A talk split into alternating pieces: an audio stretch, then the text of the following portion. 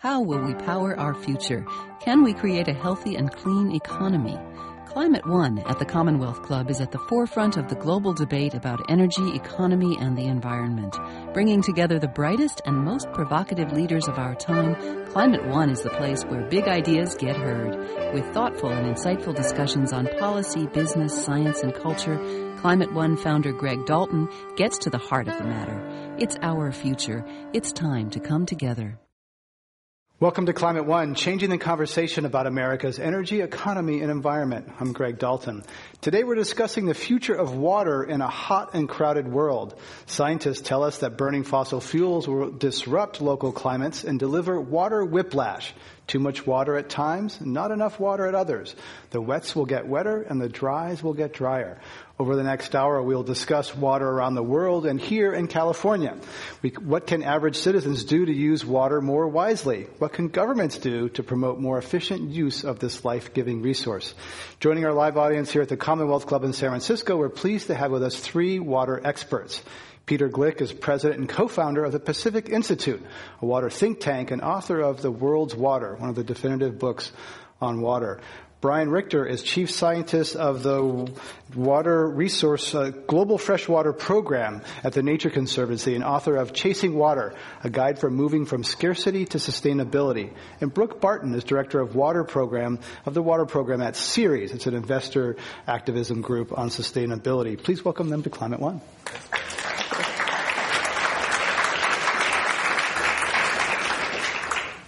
I'd like to begin by asking you briefly, by way of introduction, to tell us how you got into water as a profession. Brooke Barton, how did you get into water? I mean, we all came from water way back, but let's...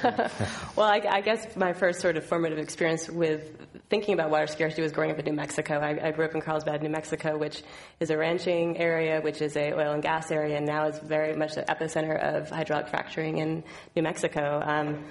And really, we had a beautiful river. We have a beautiful river running through my hometown. It was always subject to drought and clearly something that the community appreciated, but we didn't fully have control over the health of that river year to year because of a lot of the different activities going on. So that really struck a chord with me growing up. I've come to this profession through a roundabout way. I worked in international development for a while, and at Ceres, we've really had the opportunity to work with corporations and investors in a unique way around water, helping to reframe it as a financial and economic risk that's important to their bottom lines. Thank you. Peter Gleick, how did you get into water as a profession or as an area of wonder? Well, thank you. And thank you all for coming. I came out of academia. I came out of environmental science, out of engineering. But it became pretty clear to me early that engineering was not the big problem or the big solution, that environmental problems were in the end all connected to water. Every one of them that we think about, food, energy, human health, ecosystem health. I worked early on the connection between conflict and resources, and everybody was talking about oil, and it just became more and more clear to me that, in fact, it wasn't oil, it was water. And so I've continued to work in that field. I grew up on the East Coast, but my Dad was always drawn to Western rivers and spent an inordinate amount of time for an Easterner down in the Colorado River. And I think that's emblematic of much of the problems we face worldwide. It's this love of the land and love of water, and yet the realization that it's tied to everything we care about. Something very special about moving water. Brian Richter, how about your, I think it starts with perhaps paddling. What's your formative experience on Well, that? Yes. I grew up in Southern California. I grew up in San Diego. And so from a very early age, we were very conscious of the scarcity of water, the shortage of water, being told to save water, you know, even back in 1960s. And but I did have a chance to start working as a whitewater river guide in the Sierra Nevada and Stanislaus River. And during the time that I was working as a guide, they started, or were about to start construction, I guess it's New Melones. And that made me very curious as to why they were going to build a dam or another dam on the river, and why do we need that dam, and didn't they know what it was going to do to the river, and that sort of thing. And that line of questioning sent me off to graduate school, and I've been pretty much working on that same question, I guess, for the rest of my career, trying to figure out how do we manage water in a better way so that we can hopefully have less impact on the natural world. Peter Gleick, let's talk about water internationally. How is water connected with Islamic State and what they're doing right now? Okay, so that's a great example of conflict over water. We do a lot of work at the Institute on all aspects of sustainability, but one of the pieces is looking at the historical connections between conflict and water resources. And we maintain a chronology. If you like history, we maintain a chronology that goes back 3,000, 4,000 years with examples of conflict over water. And unfortunately, the earliest examples, 3,000 or 4,000 years ago, were in ancient Mesopotamia, the Tigris and the Euphrates River. Today, Turkey, Iraq, and Syria. And again, unfortunately, the most recent examples are in the same region. It's a region where water crosses borders. It's a region where there are tensions over ideology and religion and politics and access to resources. And unfortunately, right now, in the Tigris and the Euphrates Basin, we see the conflicts that have arisen for historical reasons, but we see conflicts where water is at the heart of water is a tool of conflict, water is a target of conflict, water is a weapon of war. It's another example of our inability really to separate politics and water. And isn't there even some example that water played a role in Sudan and other areas? It's the Middle East now, but it seems to be a lot of civil wars. Even civil wars within countries can be water related. Peter Gleick. Yeah, I think the way to think about this is not wars over water, but the role that water plays in worsening conflicts, right, or triggering conflicts, or being used as a weapon.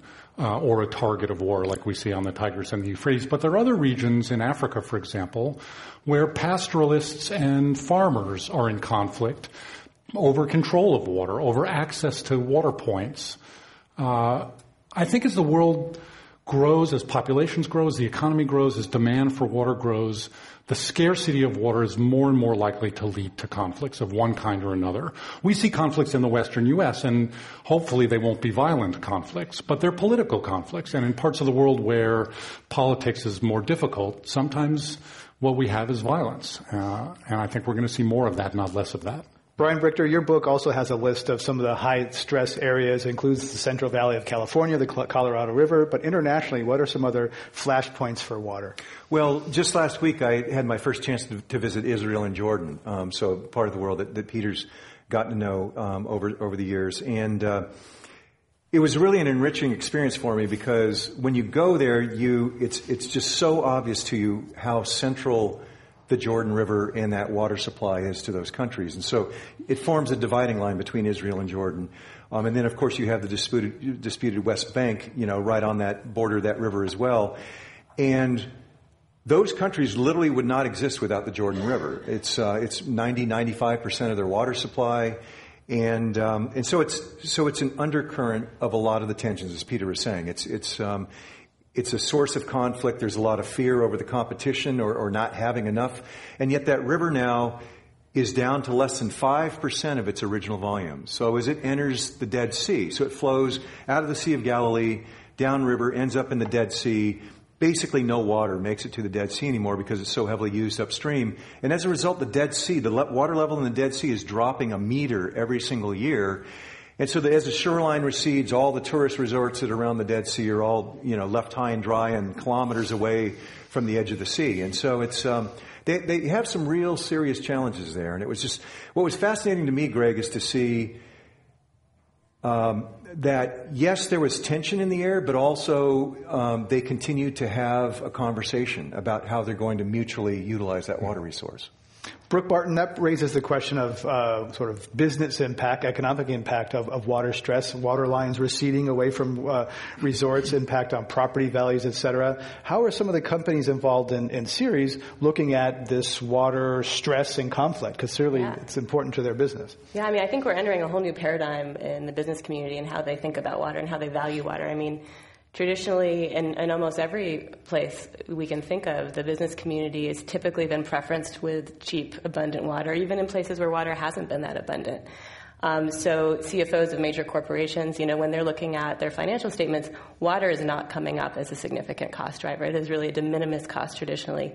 And I think that is changing slowly in some places where we're seeing the price of water, especially the price of industrial water, go up. But it's not happening fast enough for that to be the motivator. What I think has become the more of the motivator, and certainly we've been working with the investment community to help them ask these questions of companies, but it's the fact that, you know, these shortages are going to lead to decisions by politicians around who gets the water. Increasingly, companies are afraid they won't be on the favorable end of that decision.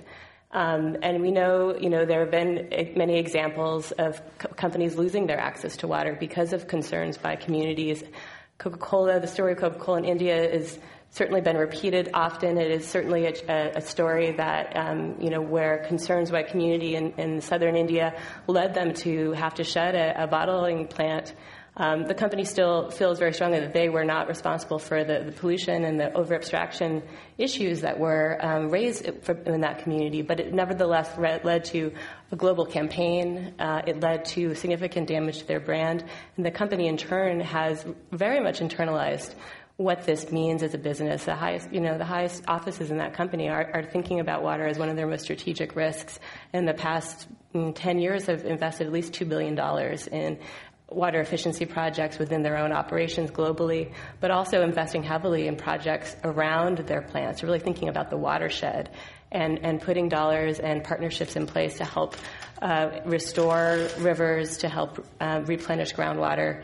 It's become a real part of their business model. And, you know, I think that that's something we're seeing here in California as well. There are companies that, not necessarily because of outside pressure, but because they see that their business livelihood is completely tied up with the future of water in California. Driscoll's Berries, which is based out of Watsonville, is one of the largest berry producers in the whole world, is a really interesting example of a company that looked out and saw what a tremendous risk they're facing in terms of the groundwater that they depend on in the Central Valley. Not in the Central Valley, in the Central Coast Aquifer in the Pajaro Valley. And they have, you know, their CEO, Miles Ryder, who's third-generation farmer, grandson of the founder of the company, really took a look and said, you know, if we don't get a handle on the groundwater depletion that is associated with the, you know, the agricultural production and the berry production in our area, there will be no future here. And they've played an instrumental role in bringing together the growers, the landowners, and other parties that have traditionally been at each other's throats in that area, regulators, conservation groups, to come up with a plan, and working really directly hand-in-hand with farmers to help them be much more efficient with water use, to help recharge aquifers, and to really look forward to how they can chart a future going, you know, in the context of obviously the worst drought this state's ever seen. Peter Gleick, is that kind of collaboration the exception or the rule these days in terms of a company saying, we've got a problem on the horizon, it's not this quarter, it's not today, we better plan for this and get ahead of it? So the bad news is it's the exception, but the good news is that it's increasingly the rule. I think Brooke's point is absolutely right, that companies are an example of groups that are coming to realize the risks associated with our failure to deal with water. There's corporate risk, there's regulatory risk, there's access risk to the water itself, there's reputational risk to companies. And the companies that don't figure that out are the ones that get blindsided. They're the ones that lose reputation or lose access to water, lose license to operate. And the ones that do figure it out, and it's not just companies, but it's the farmers or the cities or the individuals that do figure out that these risks are growing, think about ways of reducing those risks. They figure out ways of restoring groundwater or working with local communities. They figure out ways of using the limited water that they have more efficiently. So it's the exception, but unless it becomes the rule, we're not going to move towards sustainable water. And I think the realization that we have to move toward more sustainable management is driving some of these innovations. And if that's the good news, I think there's more and more of that to be had. Peter Gleick, you've been a big advocate of the human right to water. Is that in conflict with, say, creating water markets or and a collision course with some of these corporations, or are they compatible? Yes. So there's an enormous tension in the water world between the human right to water and water as an economic good. And the truth is, I think it's both of those things. We did early work on the human right to water. There was a tremendous debate worldwide about this, and in 2010, the UN formally declared a legal human right to water and sanitation. It was a great thing. And now there's a lot of debate about what that means, how you implement it for companies, for countries, for individuals. But there's clearly a human right to basic needs for water and sanitation. But water is also an economic good. It's fundamental to our corporate operations, to the production of food. We ought to price water. There's a big debate about pricing of water and water markets. Balancing the human right to water and the economic aspects of water is another of these challenges in the water world. We want to price water because we want it to be used effectively and efficiently, but you don't want to price water in a way that makes it inaccessible to the poorest populations who need water no matter what, no matter their ability to pay. And that's an interesting challenge. Mm. Brooke Barton, is that a challenge? How are some of the companies that you're involved with at Ceres taking that up? Do they support a human right to water or say, oh, that's not good for business? We don't want another human right thing. That could be complicated. Well, I'll grant you that American companies have not usually been at the forefront of the human rights debate. But I do. Or the U.S. government. Or the U.S. Indeed. And, but I would definitely say that it is becoming much more widespread. A policy matter within companies that do have a significant impact or interest in water. And, you know, numerous companies, some of the ones we've mentioned already, Coca-Cola, Nestle, companies like Ford even, which doesn't have a particularly large water footprint, have stepped forward and said, you know, we recognize that this it's incumbent on us to understand the impact that our water use has on the communities that are near our facilities that are affected by our supply chain. And we're going to start to try to do something about understanding that and hopefully responding to it. And what that means exactly is different for every company. We're in a very early stage in understanding how companies can address human rights. But I think that the point that, you know, when we talk about water markets, and there's a lot of enthusiasm right now about how water is the new oil from a kind of financial investment perspective. There's a lot of folks on Wall Street talking about how we're going to be in a future of you know, very sophisticated water markets that you know, where we're going to be able to make a whole lot of money on speculation of water. And I think one of the messages that we're really trying to focus on with the investment community is that water is not like oil. It you know, we do need to build water markets that are much more effective in allocating water that do signal the true value of water, but we have to keep in mind this sort of lifeline human right access, mm-hmm. and we have to keep in mind that water has value even if it's in the ground and in the river, and that's different from oil. We don't really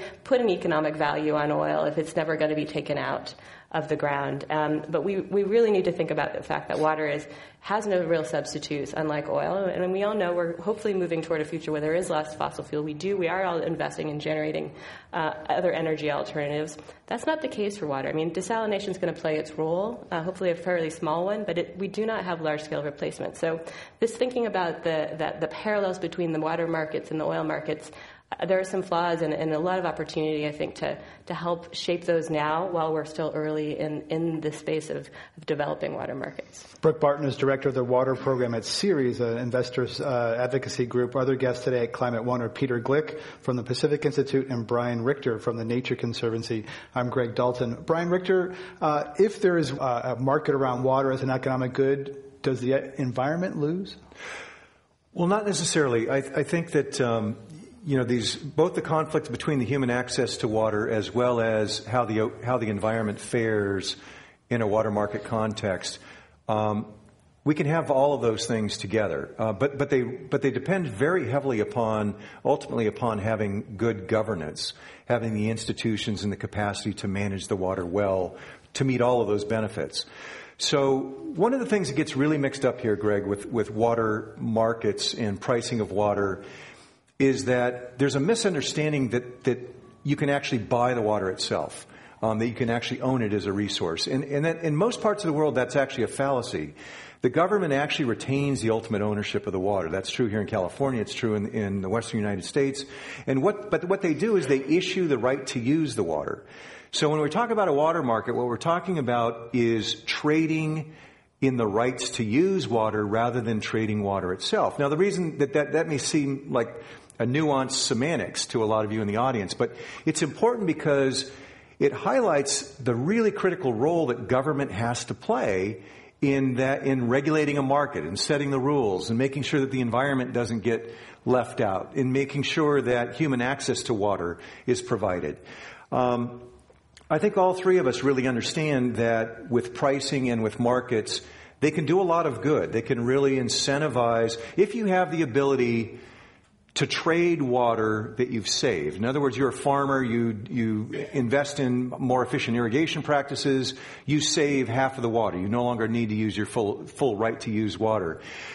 If there's the ability to trade that water, to actually sell the water, lease the water, it's a hell of an incentive for driving conservation and driving better efficiency. And to your question more specifically about environment, you know, as the Nature Conservancy and an organization that's very familiar with real estate transactions, we've bought, you know, as much land as just about any private entity within the United States over the last 50 years. We see markets as a huge opportunity for us to be able to buy water rights back in systems that have been over-appropriated, where we have too little water flowing down the rivers. We see the opportunity of markets is we can use the power of raising money in various ways to buy some of those water rights back and put them back in the river where we need them. Peter Gleick. There's an important point, though, that I want to emphasize that Brian mentioned, and that is that when we gave away all the water... Yeah. We didn't give it to the environment. We took it from the environment. Yeah. So all of the water rights in California and most of the West are use rights, and they're being used by humans, and they come out of the environment. And if we need to figure out a way to, if we're going to move to markets of any kind, we have to figure out how the ecosystems can participate in markets. And we haven't, you know, there are examples of that, but we haven't done that well enough. Peter Gleick, some people hear water markets and they hear privatization, and that's a scary thing. Is water privatization always scary? Oh, yes. but it doesn't have to be. And this is Brian's point. Privatization takes a lot of different forms. A bottled water company that pumps public groundwater and turns it into a private little plastic bottle is privatizing water. It's commodifying a public good. A private company that takes over water management of a water system is a form of privatization that's totally different. Privatization has risks to it. If water is a public resource and you have private participation, what you really need is strong government oversight. You need regulation, you need monitoring, you need public input into the privatization process. And we've published on this at the Pacific Institute. There are reports that you can get. There's a great old report now called The New Economy of Water that looks at this. And we're not anti-privatization, but there are serious risks to privatization that, if you don't have strong governance, come back to bite you. And so I think that's the balance. 15% of the water systems in the U.S. are private. We mostly have a public water system, 85% public. But 40 million people or so get water from private water agencies that are overseen by public entities. And it's that governance issue that makes the difference between good and bad privatization. And these days, though, there's not a lot of confidence in American government, at least maybe not federal government. Maybe that's different at the local level where people are regulating water. Have there been agencies that have gone private and then rolled back to the public after the contract period? Yes. A good example is Atlanta. There was a big push toward privatization of these public agencies in the late 90s and early 2000s. And Atlanta was probably the biggest city that went private. They turned over their public water agency to a private manager. And within 2 or 3 years, they had to reverse that because the prices went way up and the public service went down and complaints went up and pipes weren't being fixed, and they actually rolled that back. Great Britain privatized their water system completely in 1989, I think it was, Margaret Thatcher, as part of the privatization push. And today, all of the British water agencies are private. But one of the things they learned right after that was that the government oversight wasn't very good, and the Office of Water, which was the agency that oversaw the public interest had to step up their game. They had to come in and they had to basically lay down the law for these private companies that weren't providing adequate public service. So there's that tension, and it happens, but you want strong public oversight. And Brian Richter, isn't it true that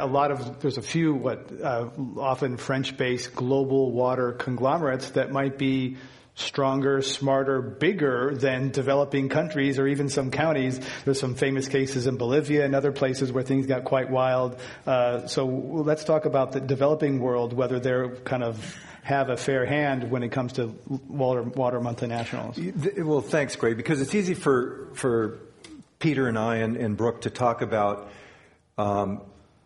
pricing. Water markets aren't necessarily bad. You just have to have good governance. But you're raising the point of it's really, you know, it's really hard to find good, strong, well-resourced governments in a lot of the developing regions of the world. And so these opportunities for private companies to take over the management of public water supply systems can lead to peril. And, you know, one of the examples I talk about in the book, the story's been told many, many times in the water community, is a fairly small community in, although one of the bigger cities in Bolivia, called Cochabamba.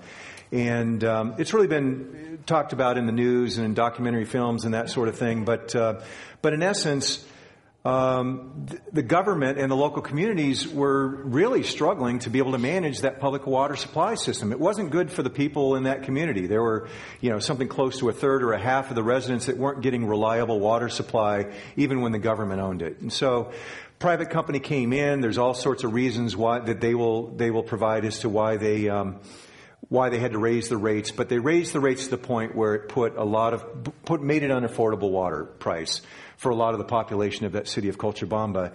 And the citizens rioted. And unfortunately, a 17-year-old kid got shot in the Central Plaza during that riot. And so these things can blow up. They can really go south. They can really go bad.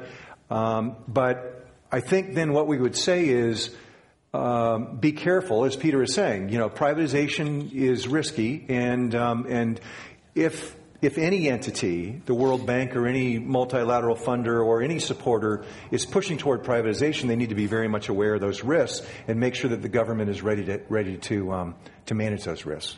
Brian Richter, you also write about some success stories, China being one of them. Let's talk about the positive side where water is being managed well and models for other governance and water stewardship.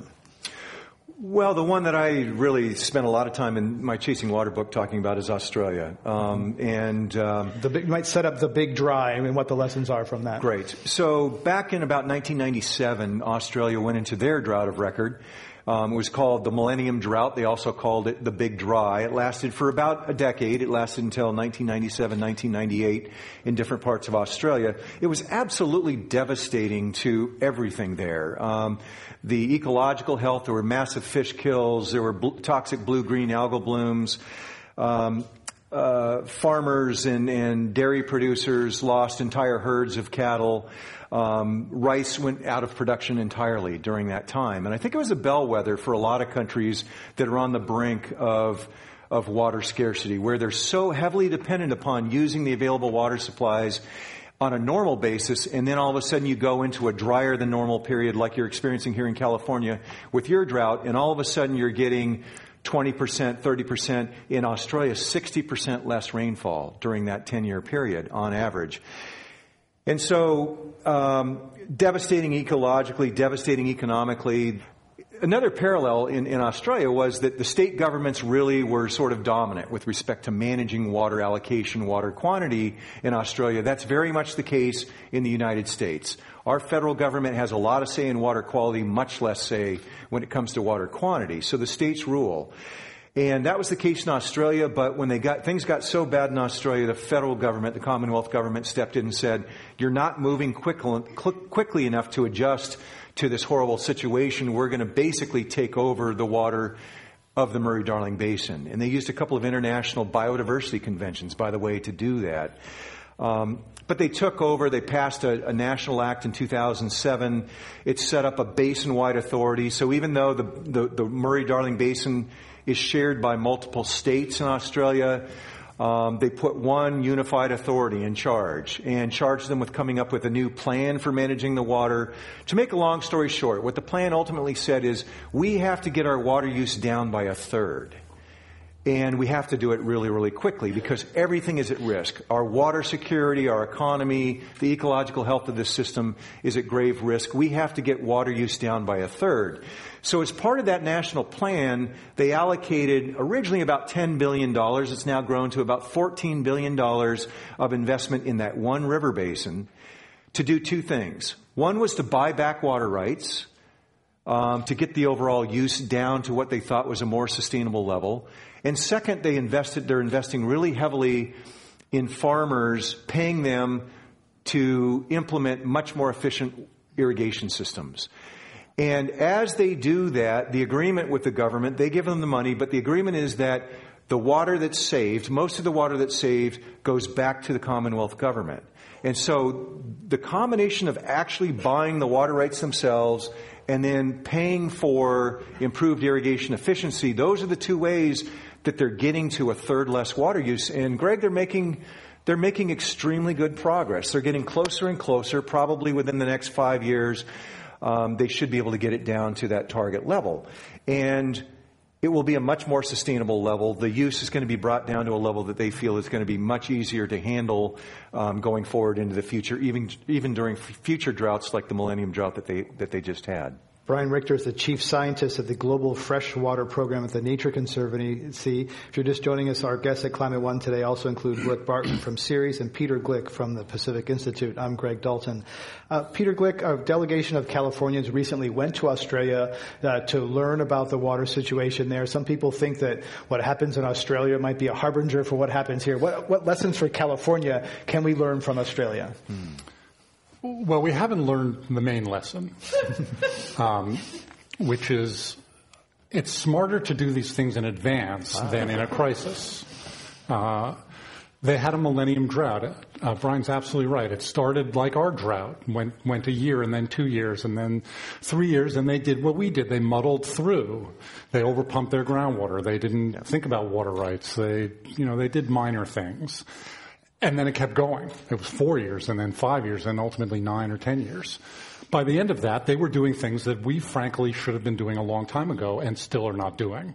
Rethinking water rights, aggressively figuring out how to restore our ecosystems while maintaining some form of a healthy agricultural economy. Yeah. Their urban water use, we think we're pretty good in our urban water use. Most of us have replaced our toilets and our washing machines, and we're trying to get our water use down.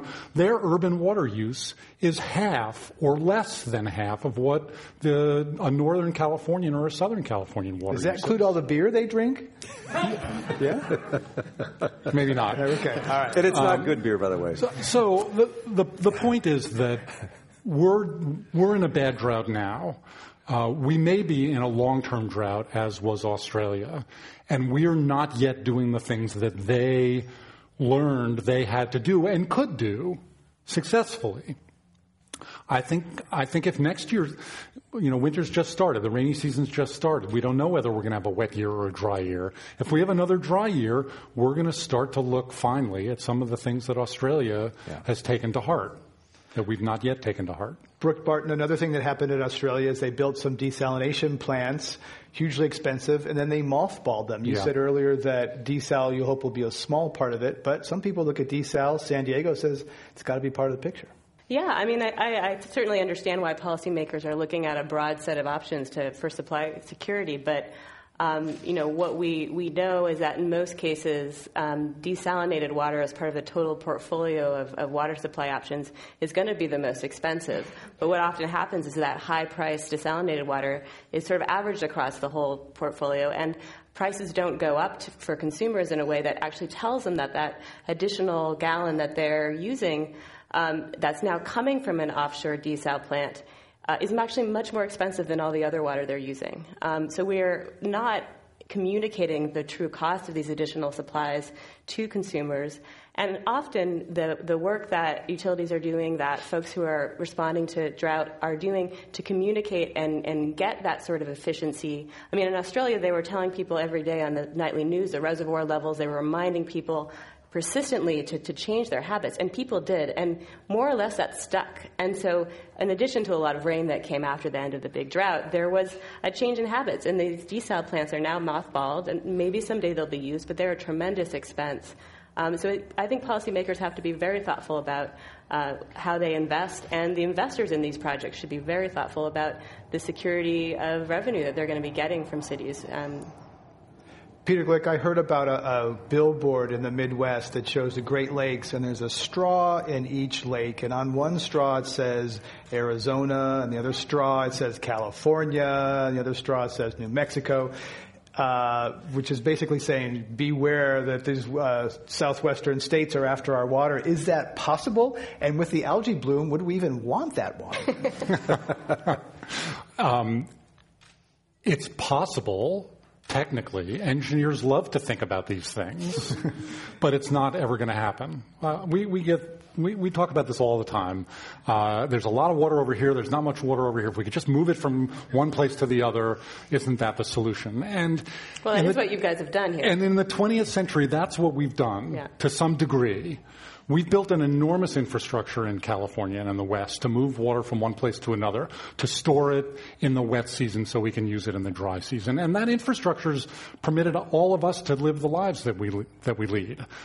But it's really expensive to move water from one place to another. Yeah. Gravity is not your friend when it comes to moving water, and the Rocky Mountains are in the way between here and there. And there is a lot of water, and here we want it.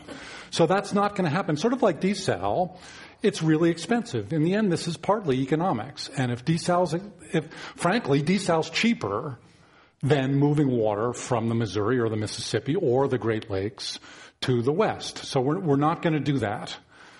We could do it, but we're not going to do it. And it's not just an economic question, frankly. It's now an ecological question. The Great Lakes go up or down a foot. They're not happy. And a long-term withdrawal from the Great Lakes wouldn't make them happy either. Greg, can I follow up on that one just real quickly? The Great Lakes and exports of water out of the Great Lakes is actually a really interesting story, because back in the late 1990s, a private company obtained a water permit from the province of Ontario to pipe water out of Lake Superior, put it in a tanker ship, and ship it to Asia. And I don't remember the volumes, but they were pretty enormous. I mean, not, you know, only putting a dent really in Lake Superior, but still large volumes of water. There was such public outcry about that once it got out into the general public that then the 8 states and 3 Canadian provinces that share the Great Lakes banded together and wrote legislation, an international agreement that prohibits exports out of the Great Lakes. So technically it could be done. Legally, it's now illegal to do it, but, you know, the forces of economies and when people run out of water, it's hard to say what could happen in the future, I guess. If you're just joining us, we're talking about water in California around the world at Climate One today. I'm Greg Dalton. My guests are Brian Richter, the chief scientist for the Global Freshwater Program at the Nature Conservancy, Brooke Barton, director of the Water Program at Ceres, and Peter Gleick, president and co-founder of the Pacific Institute. Brooke Barton, are there some cool technologies and innovation out there that might bring some new things to the water use that might save us a little bit here? Yeah, I mean, there are a lot of technologies that are new and cutting edge. There's a lot of technologies that are not so new and cutting edge that still aren't being deployed. So when I think about technology and water, there are still so much low-hanging fruit in terms of basic conservation opportunities. So certainly, you know, drip irrigation. There's a lot of kinds of drip irrigation, but even basic drip irrigation is still not widely deployed in many parts of the agricultural economy, both here in California and other places. But on top of that, there are all kinds of very interesting technologies and use of big data that's coming to be built into, you know, irrigation approaches, for instance, and, you know, variable rate irrigation that allows you to water less in one corner of the field versus another based on having soil moisture sensors that are sending information across your fields into a centralized computer. There's a lot of interesting technology that's being developed that growers are already using that, you know, comes from cloud-based computing, layers of information around weather patterns, evapotranspiration, data that can now be used in a much smarter way to help farmers plan when to irrigate, when to seed, when to harvest. So just on the agricultural scale, there's a lot. But again, I think we're facing some of the same systemic challenges to uptake. We see the price of water being too low sometimes to justify that irrigation. We see problems between the incentives because the folks who are farming the land are not the same as the ones who own the land and therefore have a different stake in improving water efficiency. And more than anything, we simply aren't seeing as much demand from companies, the folks who are buying agricultural produce for that efficiency. So that's a big focus of ours, is how do we get the food and beverage companies that have a stake in these aquifers, have a stake in the rivers that are irrigating the food that enables them to, thrive as companies, to do more to work with farmers, to finance that drip irrigation, to help them take on some of the newer technologies much faster. Peter Gleick, there's been a terrible drought in Texas, and yet fracking continues in that state. Let's talk about fracking and the drought and water, and whether how that's going to affect demand and quality of fresh water. So that's a big topic, obviously, but and we're doing a study actually right now for the state of California on the risks of fracking, focusing on our pieces, the water risks. There are a lot of pieces to that puzzle. One is the amount of water required for fracking, and fracking is hydraulic fracturing. It's a method to expand our ability to extract oil and natural gas. And there's concern about a potential great expansion of fracking in California, although it would be for oil, not for gas. But the amount of water is an issue. We're obviously in a drought, and we're a water-short state even when we're not in a drought. Is that going to be a challenge? The bigger concern from our perspective is to water quality. We risk contaminating our groundwater aquifers. A lot of produced water comes back up with the oil and gas that's produced, and we have to dispose of that. And in California, as hard as this may be to believe, we still have unlined pits for surface disposal of oil and gas produced water, which is a serious threat to groundwater contamination. So there are water quality problems, there are water quantity problems. I think it's a problem that we need to understand better before we permit any sort of expansion in this state. And some people would say the industry is moving toward waterless hydraulic fracturing, perhaps using recycled water, salinated water, that they're aware of that water risk. But Brooke Barton, did you want to comment on fracking and water? Yeah, I just wanted to say that, we've looked at this question from the national level. We've looked at 40,000 shale wells that have been fracked in the past year and a half, and indeed, there is a very shocking, correlation between the predominance of shale energy development and drought conditions. About 55% of the wells that were drilled were in regions of extreme drought in the past year and a half. So Texas, New Mexico, California, a few other regions. 47% of all the wells that were fracked in the country were in areas of extremely high water stress, meaning water is already over allocated in those places. And so the oil and gas companies are facing some challenges increasingly to access the water. Something along the lines of 40% were in areas of groundwater depletion.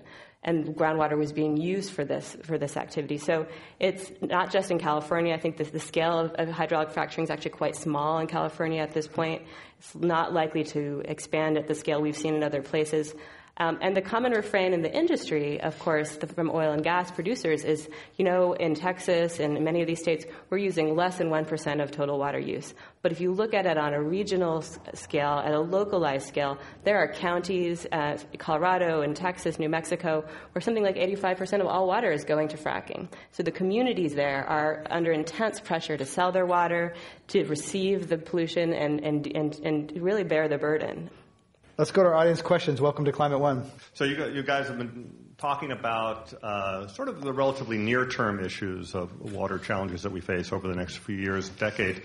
But there is research, for example, from the University Corporation for Atmospheric Research that shows a little after the mid-century that most of the contiguous United States will be in drought conditions equivalent to 2 to 3 times the 1930s Dust Bowl.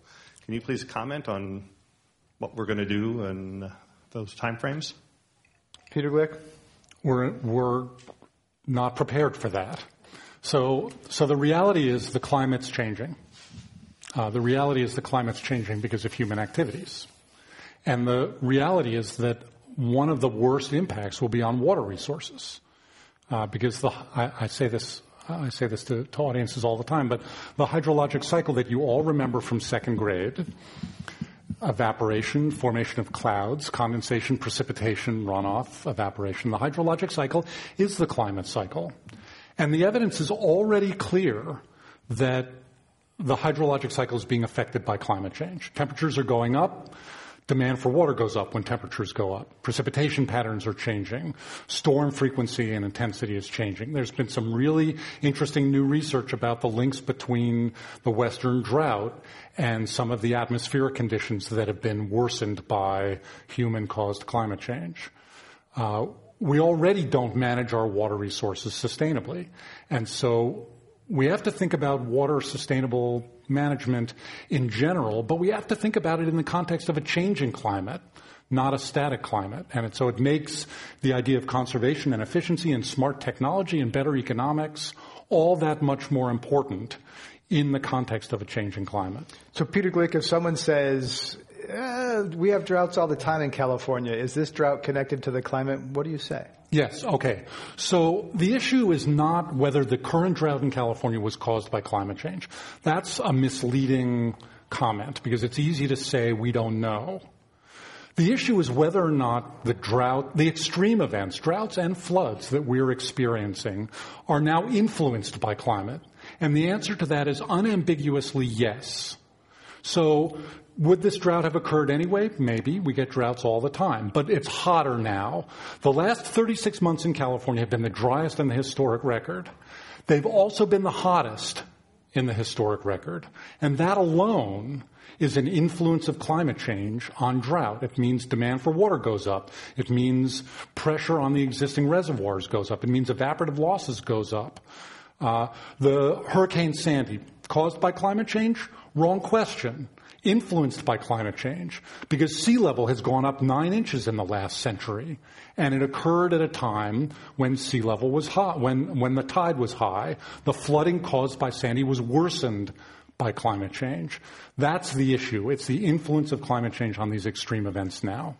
Peter Gleick is president of the Pacific Institute. You're listening to Climate One. Let's have our next question. Carter Brooks, artist and philosopher of climate art. So for any of you, but I think Peter probably is the one that can answer this, when one of the places that water is stored is in our alpine regions, our mountains, here in California, obviously. But I sort of, in the long term, looking at the Himalayas and the rapid, deflation of the glaciers there, wonder about the day when there's no longer a buffer of water for something like a quarter of the world's population.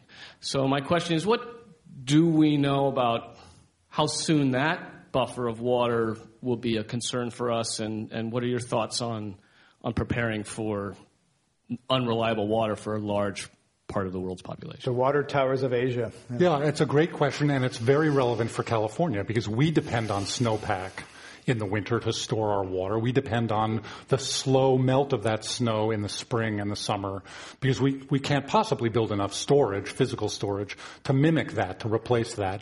And we're losing that. But this is one of the things that we know with a very high degree of confidence in the climate science community is we're losing snowpack. Snow lines are going up. More of what falls in the winter is falling as rain and not snow and running off faster. And we'll see it in the Himalayas and the Alps and the Andes.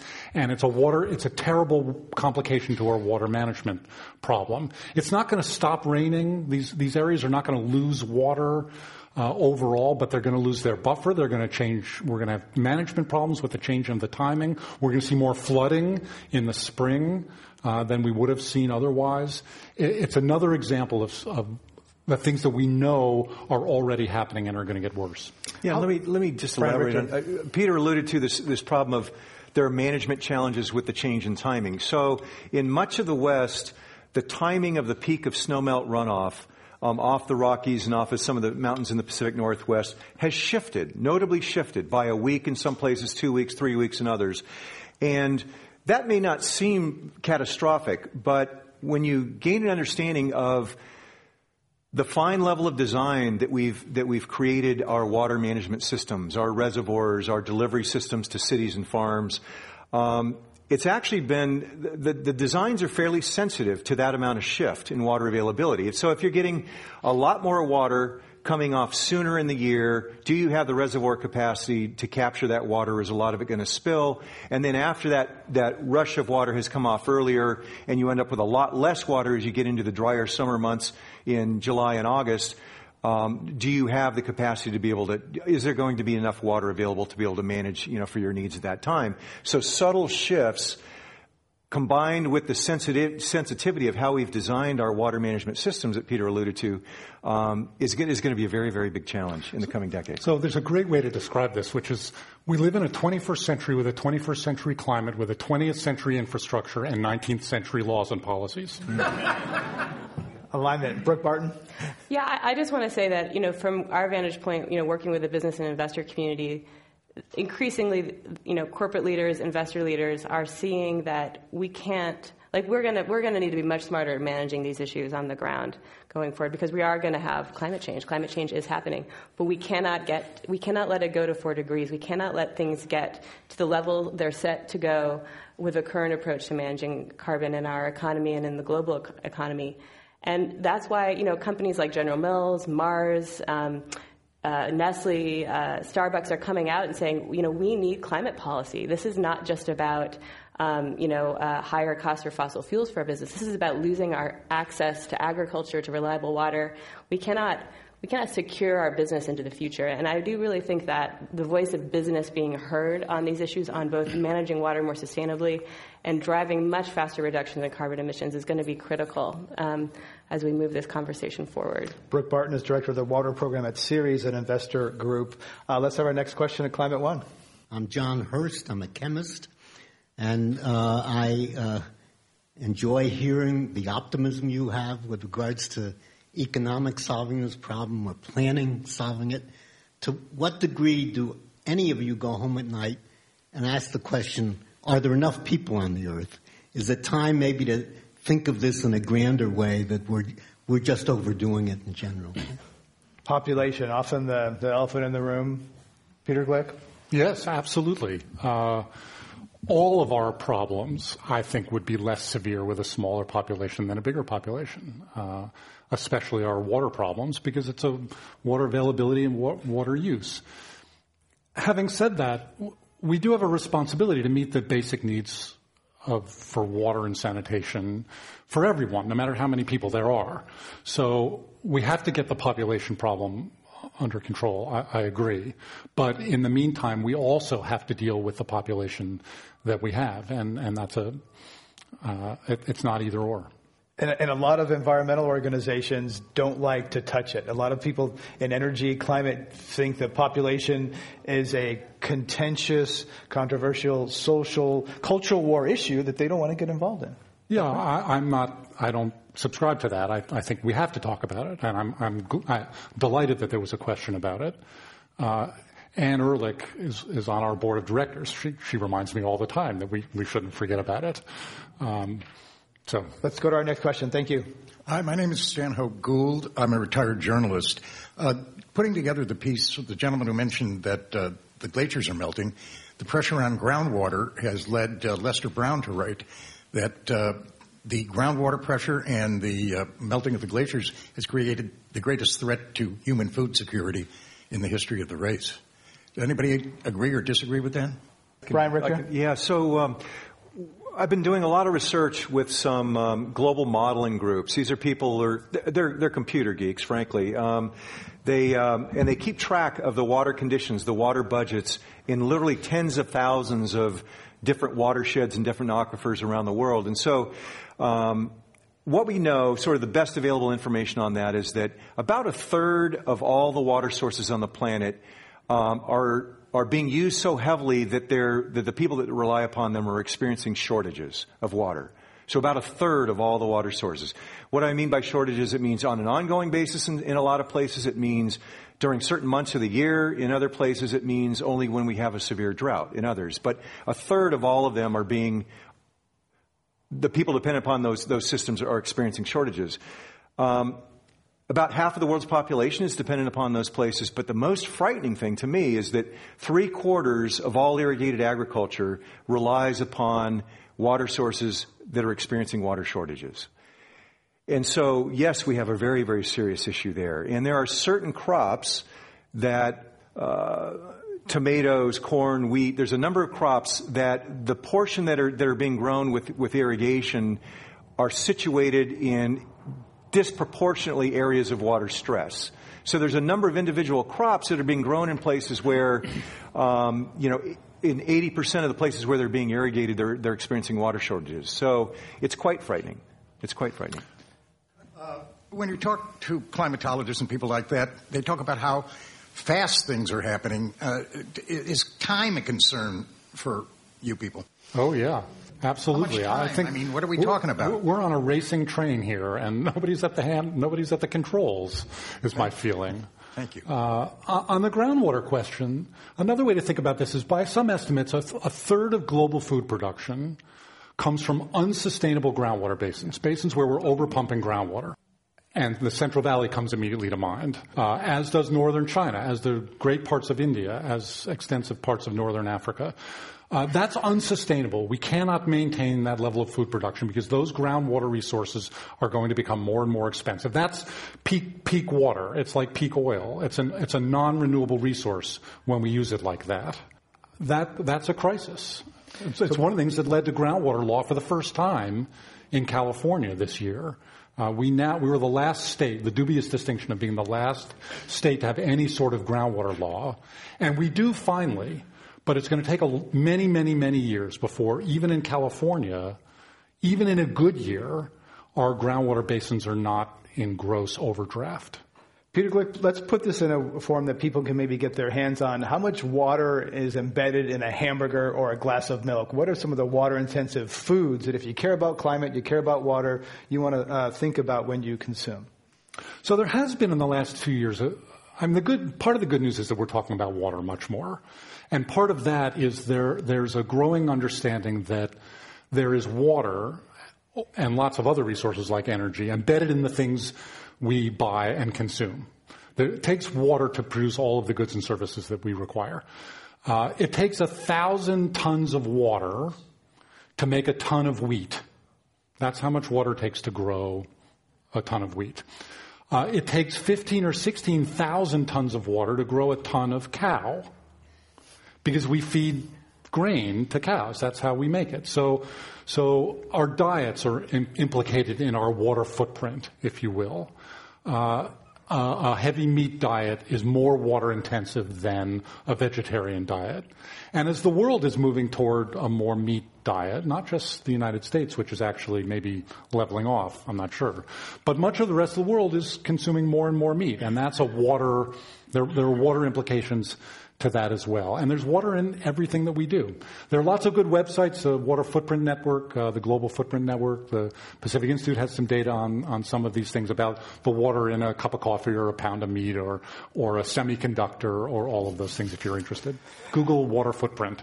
And I want to thank our guest here today at Climate One, Peter Gleick, president and co-founder of the Pacific Institute and author of The World's Water, Brian Richter, chief scientist at the Global Freshwater Program at the Nature Conservancy, and Brooke Barton, director of the Water Program at Ceres. I'm Greg Dalton. Free podcasts of this and other Climate One programs are available on iTunes. Thanks for coming, and thanks for listening to Climate One. Thank you.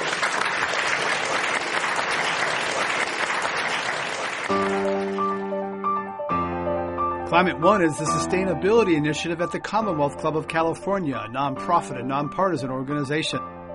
I'm Greg Dalton, the executive producer and host. Our producer is Jane Ann Chan. Alyssa Kerr is the assistant producer. The audio engineer is Andre Hurd and editor is Annie Chelsea. Commonwealth Club CEO is Dr. Gloria Duffy. This is Climate One, a conversation about powering America's future.